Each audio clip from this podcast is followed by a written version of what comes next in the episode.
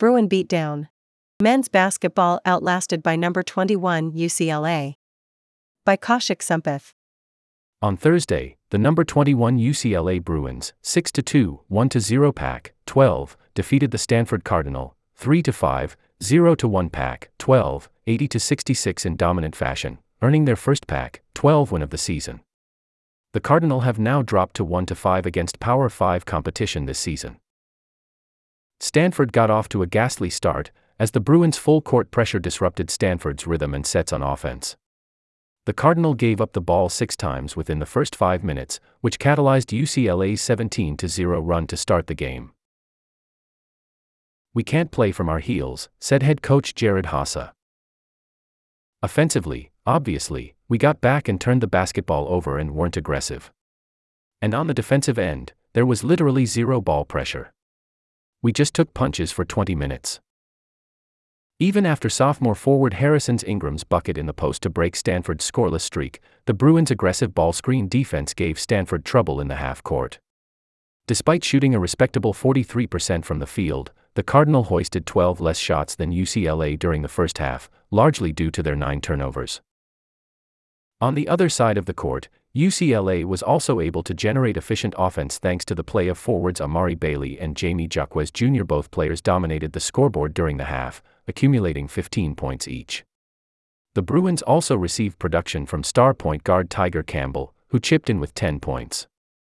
Overall, UCLA shot 63% from the field during the first half. While UCLA's press defense was effective early on in creating turnovers, it also allowed Stanford to get several easy baskets late in the first half. Senior forward James Keefe capitalized on those opportunities, tallying 9 points in the first half, nearly four above his season scoring average of 5.3.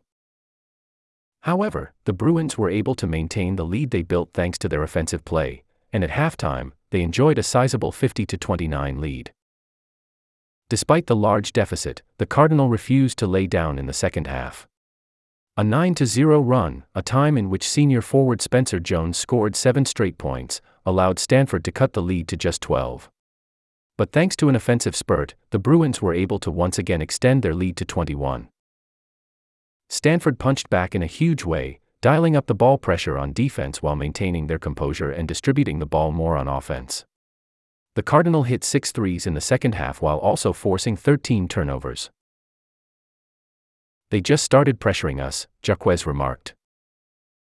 We could have folded under that pressure, we made some turnovers, but we made up for it with our defense and trying to get great shots. With less than five minutes left in the game, Stanford cut their deficit down to 66 to 58. However, Jaquez Jr. came up big in key spots, hitting two field goals down the stretch to clinch the victory for the Bruins. At the end of the game, the 6 foot 6 inch forward tallied 27 points, leading all scorers. Bailey and Campbell followed with 19 and 17 points, respectively. For Stanford, Spencer Jones led the way with 18 points, while graduate student guard Michael Jones trailed behind with 10 points. Up next, Stanford will take on Arizona State, 7 to 1, 1 to 0 Pac 12, on the road in Tempe, Arizona before taking a 12 day hiatus. After the halt in play, the Cardinal will return home to take on Green Bay, 0 to 7, 0 to 1 Horizon. Tip off against Arizona State is scheduled for 4 p.m. Pacific Time on Sunday. Kaushik Sampath is a desk editor for the sports section. He is a sophomore from Fayetteville, Arkansas, who's undecided on his major.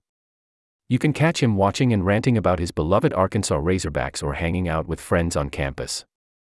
Contact him at sports at stanforddaily.com.